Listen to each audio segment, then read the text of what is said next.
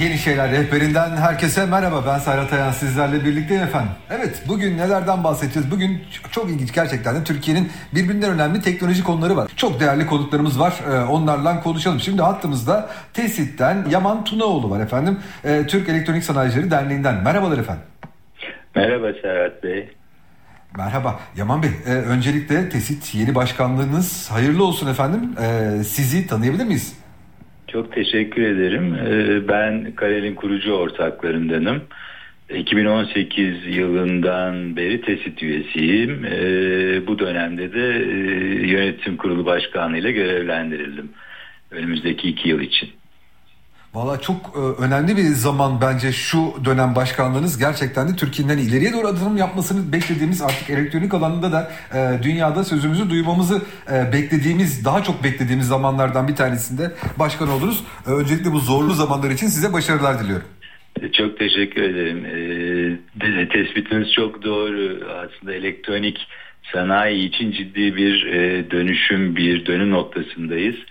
Hani böyle dönemler tabii ki bizim gibi bu konuda biraz geri kalmış ülkelerde, gelişmiş ülkelere kıyasla bir fırsat anlamına geliyor. O fırsatı iyi değerlendirip elektronik sektöründe e, hak ettiğimiz yere gelmemiz lazım. Biz de işte test olarak önümüzdeki e, iki yıllık çalışma döneminde tamamen buna odaklanacağız. Süper. Peki şimdi ben e, Türkiye'de elektronik sanayinin nereye gittiğini görmek için Kesid'in e, yaptığı açıklamaları dikkatle takip ediyorum. Gerçekten çok önemsiyorum. Bunun için de bütün orada emeği geçenlere buradan sevgilerimi, saygılarımı göndermek isterim. Öncelikle minicik çipler için koskoca otomotiv sektörü durdu ama o çipler sadece otomobil sektörüne değil, otomotiv sektörüne değil, değil e, bilgisayar evet. sektörüne de sirayet etti. Belki cep telefonuna, tabletleri de sirayet edecek. En çok ihtiyacımız olan şu dönemde değil mi? Tabii doğru. Yani elektroniğin bu art, elektroniğe olan ihtiyacın artışı doğal olarak bu çiplere olan talebi arttırdı. E, dünyanın üretim kapasitesi belli. E, sonuçta bu kapasite artırılana kadar ki bunlar büyük yatırımlardır. E, çok kısa sürede yapılabilecek yatırımlar değildir. O süre o yatırımlar yapılana kadar, tamamlanana kadar böyle bir kriz yaşayacağız. Ama bunun temel nedeni bu dönüşüm, dijital dönüşüm onu unutmayalım. Ee, gerçekten aslında sizin bu programa girerken yaptığınız giriş çok güzeldi. Neler yapıyorduk, neler ya, e, yapamıyorduk, şimdi neler yapıyoruz. Ciddi bir değişim yaşıyoruz. Hele bizim e, kuşağımız e, gerçekten e, çok farklı bir e, teknolojik düzeyden çok farklı bir noktaya geldi ve bu hani e, çok hızlı artıyor. Geometrik bir şekilde artıyor. Belki bundan e, 10 yıl sonra e, çok daha farklı şeylerden konuşuyor olacağız. Şu anda tahmin bile edemediğimiz.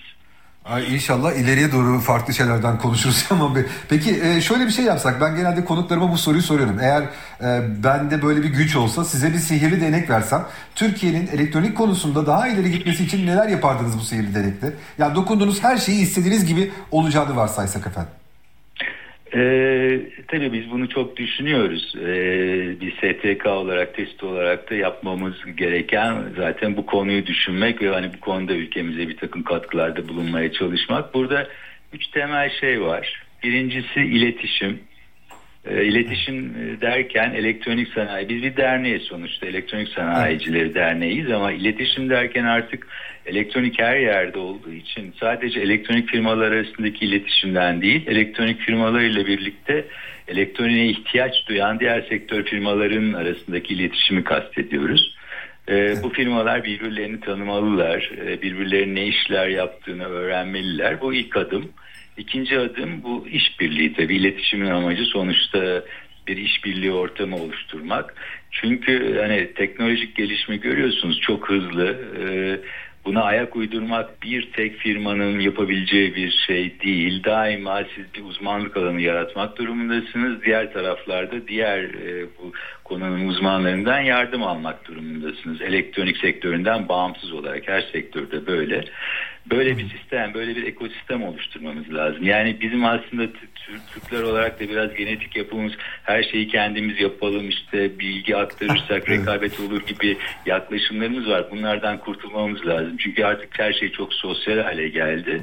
E, mutlaka işbirliği yapmamız lazım. Bu ikinci e, şeye geliyor, e, hedefe geliyor. Üçüncüsü ise tabii ki e, şimdi düzgün bir ürün yaptığınız zaman bunun en iyi göstergesi bunu yurt dışına satabilmektir. Yani e, global bir ekonomiden bahsediyoruz. Dolayısıyla yurt dışına açılmak çok önemli. Bakın bir birkaç basit bir bilgi vereyim. E, Mesela gelişmiş ülkelerde elektronik ihracatı e, ilk üçte yer alır toplam ihracat evet. içinde. Evet. E, mesela Amerika'da bu oran yüzde ondur. E, Tayvan'da yüzde kırk civarındadır. Çin'de yüzde yirmi altıdadır. Yirmi altıdır. Türkiye'de yüzde beş ve 6. sıradayız. Yani elektronik demek teknoloji demek. Sonuçta bizim teknolojik ürünlerdeki ihracatımız da %4'ler civarında. Yani bunu arttırırsak eğer ancak o orta gelir sarmalı dediğimiz 10 bin dolar seviyelerini geçer ve teknoloji üreten bir ülke haline gelir. Bu bütün problemler, cari açıklar, işte dövize bağımlılık gibi şeyleri halletmiş oluruz. O yüzden bu e, bir defa sektör tarafında yapılması gereken bu üç şeyi yapmamız lazım. İletişim, işbirliği ve yurt dışı satış. Devlet tarafına gelirsek, şimdi çok güzel teşvikler var doğru ama bu teşvikler geçmiş dönemde hep ARGE odaklıydı. Önümüzdeki dönemde ürün odaklı olması gerek ki bu yönde değişimi görüyoruz. Ee, bir de hani teşvikler hele bizim gibi kaynakları çok fazla olmayan ülkelerde gerçekten dikkatli yapılmalı. Çünkü hani bu paralar sonuçta hepimizin verdiği vergilerle oluşan bir kaynaktan geliyor. Ee, teşviğin faydalı olması için e, mutlaka ürün tarafının yani verilen teşviğin takip edilmesi gerekiyor. Bir de esas teşvik özellikle bizim gibi hani startup değil de belli bir noktaya gelmiş kendi kendini çeviren döndüren firmalar için esas teşvik kamunun e, alıcı olmasıdır. En güzel teşvik budur. E, sonuçta yerli malı kullanmaktır. Son dönemde de bu... Yani bu, savunma sanayi böyle ileri gitti diye görüyorum ben efendim. Yanılıyor muyum? Yani savunma sanayide bu adımları gördük. Tabii çok çok da iyi gördük ve çok güzel bir örnek. Aslında orada yapılan e, bir şey yani o çok iyi bir örnek çünkü yapılabildiğini gösterdi. Hem teknolojik olarak çok ilerledik hem işte yurt dışına bağımlılığı yüzde 30'lara indirdik. E, e, yaşadığımız kriz dönemlerinde e, bir takım ülkeler belli şeyleri göndermedikleri zaman bunun ne kadar değerli olduğunu anladık. E, bunu öbür tarafta da yapmamız lazım ama işte bunu bir türlü bu zinciri bürokrasinin içinde kıramıyoruz. Bu alışkanlığı diyeyim. E, zincir doğru gelme olmadı. Bu, bunu değiştirmemiz lazım. Yani sonuçta fazla destek hiçbir zaman iyi değildir. Ee, yani rekabet olmalıdır sanayinin gelişmesi için. Ancak e, en azından rekabet, eşit rekabet burada Türk firmalarına, yerli firmalara biraz bir e, makul kabul edilebilir bir e, öncelik verip e, belli şeyleri, standartları sağlamalarını isteyip o şekilde yerli malını teşvik etmek gerekir ki bu ürünler hem Türkiye'de satılsın. Böylece o firmalar gelir elde etsin ve yurt dışına açılmak için bir fırsat olsun. Çünkü siz yurt dışına gittiğiniz zaman size şunu soruyorlar ya ülkenizde siz bu ürünü satmıyor musunuz? Referans verin bize diyorlar. Önce ülkenizde satacaksınız sonra yurt dışına gideceksiniz doğal olarak. Canım, adam kendi ülkesine satamadığı şeyi neden alsın ki ondan yani onu sorarlar. Valla yani mesela evet. sizin başarı öyküleriniz de çok güzel başarı öyküleri. Ben bunları ayrı bir programda kareli dinlemek isterim efendim.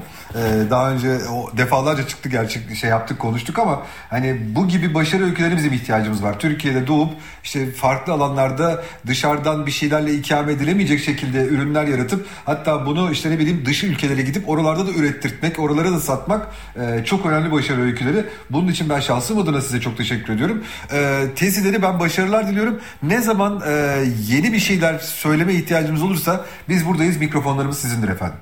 Çok teşekkür ediyorum Serhat Bey. Size de iyi yayınlar diliyorum. Saygılar sunarım efendim. Sağ olun. İyi günler. Sağ olun.